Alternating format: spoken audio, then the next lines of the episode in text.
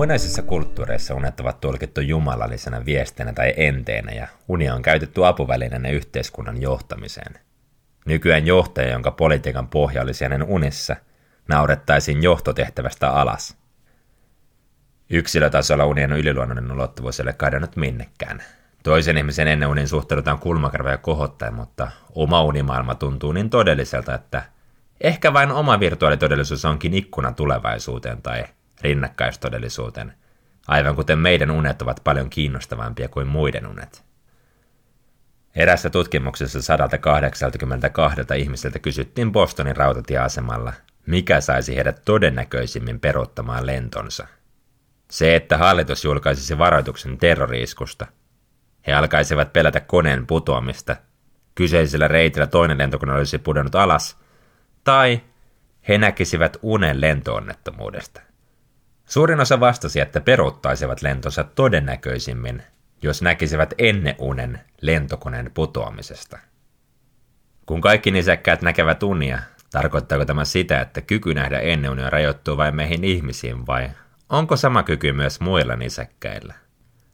Kahdeksan miljardia ihmistä näkee yössä keskimäärin neljä 20 minuutin mittaista unta. Tähän mahtuu paljon ennenunina pidettyjä unia, jotka toteutuvat ja ennenunina pidettyjä unia, jotka eivät toteudu. Kumpi näistä jää paremmin mieleen ja kerrotaan muillekin eteenpäin. Aika hyvä esimerkki vahvistusharhasta. Kukaan ei ymmärrä täysin aivojen mysteereitä ja uniteemaa on lähestyttävä nöyrän uteliasti. Meillä on unista teorioita, mutta täyttä varmuutta kellään ei ole. Neurofysiologisen tulkinnan mukaan unet eivät tarkoita mitään, vaan uni toimii pikemminkin aivojen pesukoneena – Turhista hermoverkosta luovutaan ja tärkeitä vahvistetaan. Siksi yön yli nukuttua opiskelut asiat jäävät paremmin mieleen. Ihmisen selviytymisen kannalta uni on ollut todella vaarallinen ja suojaton tila, jonka vuoksi kuulostaa epätodennäköiseltä, ettei unista olisi mitään evolutiivista hyötyä. Jos unet olisivat vain aivojen pesukone, miksi suurin osa meidän näkemistä unesta on tunnelmaltaan ikäviä, vaikka elämässä muuten menisi kaikki hyvin? Vaikuttaa siis todennäköisemmältä, että uni on auttanut käsittelemään mennyttä ja varautumaan tulevaan.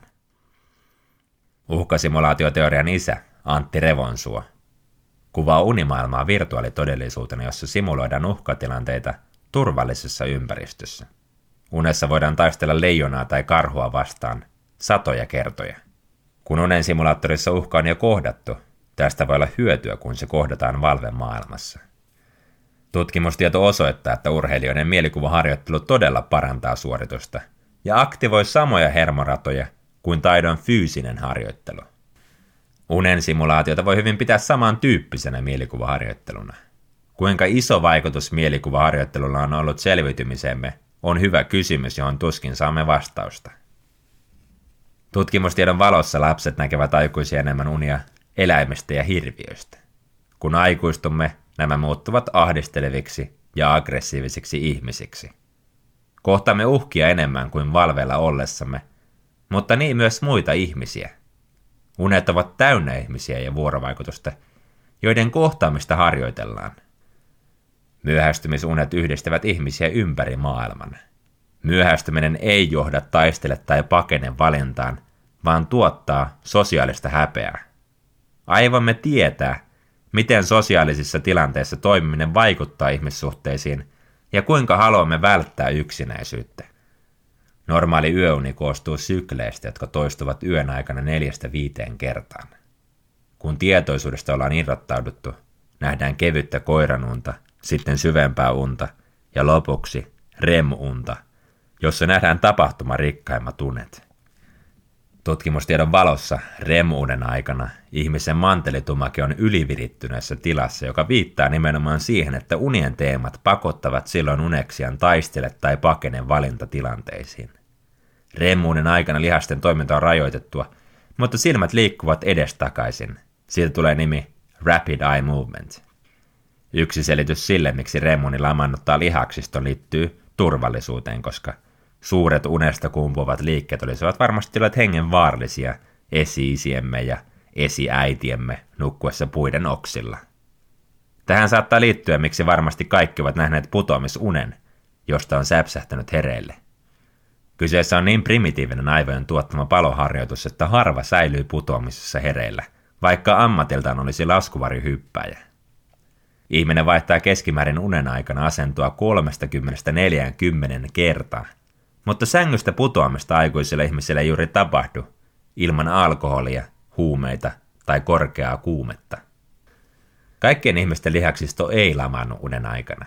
Jos ihminen kärsii RBDstä, eli behavioraalisesta unioireyhtymästä, hänen kehonsa liikkuu sängyssä kuin unessa.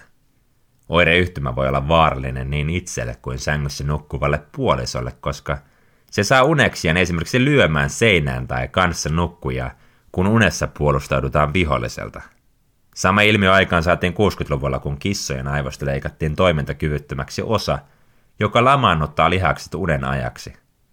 Tämän jälkeen kissat nukahtivat, mutta unen aikana toimivat kuin hereillä ollessaan. Palataksemme tämän jakson alkuun ja edellisen jakson loppuun, mistä voimakkaat hengelliset unet syntyvät? Jumalallista viestiä on tietenkin mahdoton sulkea pois, mutta ehkä aivokemialla on myös näppinsä pelissä. Erässä tutkimuksessa koehenkilöt saivat synteettistä DMTtä, joka on hallusinogeeninen huume. Koehenkilöiden kokemusten mukaan he tunsivat ollensa ajattomassa tilassa, jossa he olivat ymmärtäneet jotain hengellistä. DMTtä erittyy mahdollisesti eräänlaisena suojausmekanismina äärimmäisessä pelossa ja kivussa, mutta samoin tuoreen tutkimuksen valossa unen aikana. Yksi aika merikoisuus on se, miten olemme unohtaneet, miten nukahtaa. Ihmiset mittaavat ja optimoivat unen laatuaan, ja hyvä niin. Uni vaikuttaa suoraan ihmisen terveyteen – Tämä jakso ei kuitenkaan mene tähän sen syvemmin, vaan pysytään filosofisemmalla tasolla unimaailman puolella. Mitä hyötyä painajaisista on, jos ne vaikeuttavat ihmisen nukkumaan menoa? Suomessa uniongelmiin lääkkeistä saa apua 300 000 ihmistä. Vielä useampi varmasti alkoholista, joka saattaa auttaa nukahtamisessa, mutta heikentää unen laatua. Jos samasta aiheesta nähdään toistuvasti painajaisia, Kyseessä saattaa olla tukahdutettu trauma ja painajaisen funktio on saada trauma käsiteltyä loppuun. EDMR-silmäliiketerapia perustuu hieman samaan. Terapiassa henkilö pyydetään seuraamaan psykologin edestakaista sormenliikettä ja kertomaan samanaikaisesti trauman vaikeimmasta hetkestä. Onnistuneen terapian seurauksena ihminen löytää traumalle uuden näkökulman tai merkityksen. En ole alan asiantuntija, mutta – Eikö kuulostakin hyvin samalta kuin silmämme ja kokemuksemme remmuunen aikana? Jos ihminen ei saa tarvittavaa remmuunen määrää, aivot ottavat unen valveillaolon aikana. Se voi hämärtää todellisuuden ja unimaailman välistä eroa. Esimerkiksi pitkään kestänyt alkoholin käyttö voi aiheuttaa päihtymysdeliriumin, johon kuuluu aistiharhat. Vuonna 1959 radiojuontaja Peter Tripp juonsi 201 tuntia kestäneen radiolähetyksen. Tutkijat seurasivat Tripin aivoaaltoja ja havaitsivat, että Trip näki 90 minuutin REM-unipätkiä, vaikka oli hereillä. Niiden aikana hän näki erilaisia hallusinaatioita. Mitä pidemmälle unideprivaatiossa mennään, sitä vähemmän ihminen ymmärtää hallusinaation olevan hallusinaatio, ja sitä lähempänä ollaan psykoosia – Psykoosissa todellisuuden ja hallusinaatioiden raja on hämärtynyt kokonaan. Mutta mitä jos tilanne onkin toisinpäin? Olet unessa ja ymmärrät sen uneksi. Tätä kutsutaan selkuuneksi, jossa yksilö voi ottaa ainakin hetkeksi unen ohjauksensa. Uni kuitenkin taistelee vastaan, eikä selkuunessa ole siksi helppo pysyä kovin pitkään. Kun olin nuorempi näin selkuunia kuukausittain, Nautin näistä niin paljon, että muistan tehneeni tietoisuusharjoituksia, jotta näkisin niitä vielä enemmän. Selkouneksimista pidettiin pitkään humpuukina, mutta tiede on todistanut ilmiön todelliseksi. Tutkimuksessa selkouneksien on pitänyt antaa unen aikana ennalta sovittu merkki, jonka uneksi on kyennyt antamaan nukahtamisensa jälkeen. Tutkijat ovat jo kehittäneet laitteita, jotka yleistävät selkounien näkemistä. Etuotsalohkon toiminta on unen aikana vähäisempää, jonka vuoksi ihminen ei yleensä kyseenalaista unessa näkemien tapahtumia, vaikka ne herätessä tuntuisivat todella epäloogisilta. Erässä tutkimuksessa aivoin etuotsalohko aktivoitiin remuunen aikana. Tämä osoittautui tehokkaaksi, ja etuotsalohkon aktivointia saaneet uneksijat raportoivat enemmän selkounimaisia unia. Selkounen useimmiten pääsee, kun unessa kyseenalaistaa jonkun arkisen asian ja näin ymmärtää olevansa unessa. Miksi luovutamme kokemuksen toimijuudesta kolmas osan koko olemassaolomme ajasta? Miksi aivot eivät ole kehittyneet niin, että voisimme hallita omaa virtuaalitodellisuuttamme ja nähdä jatkuvasti selkounia? Unet ovat luonnon kehittämä simulaattori, joka tietenkin toimii paremmin, jos uskomme simulaatioiden olevan todellisia. Kun laittaa VR-lasit päähän, aivoja voi huijata, että kävelisit lankun päällä pilvenpiirteen katolta toiselle, mutta loppujen lopuksi ihminen kyllä tietää, että tilanteesta voi lähteä pois nostamalla VR-lasit päästä. Tilanne ei ole todellinen. Jos tietäisimme, ettei uni ole todellinen, millainen motivaatio meillä olisi harjoitella juuri mitään? Ehkä useammin ihmisen vastaus olisi, ei kiitos, valven maailma on jo tarpeeksi kiireinen ja stressaava, minä lähden lentämään maailman ympäri. Kerran en unta sotatilanteesta ja ymmärsin olevani unessa. Pysäytin ajan ja kaikki pysähtyi. Hetken kuluttua yksi taistelutovereistani käänsi pään taaksepäin ja tunnistin toisen lusiduneksian. Hiljalleen aika alkoi mennä taas eteenpäin ja uni karkasi hallinnastani. Aamulla mietin, voisiko joskus olla todellisuutta, jossa ystäväni koputtaisi oman uneni oven ja kysyisi, voisiko liittyä kanssani samaan jaettuun unen. En kyllä päästäisi ketään. Päästäisitkö sinä? Jännä nähdä, ovatko unet koskaan striimattavissa Valven maailmaan ja kuinka monta parisuhden riitaa näistä syntyy.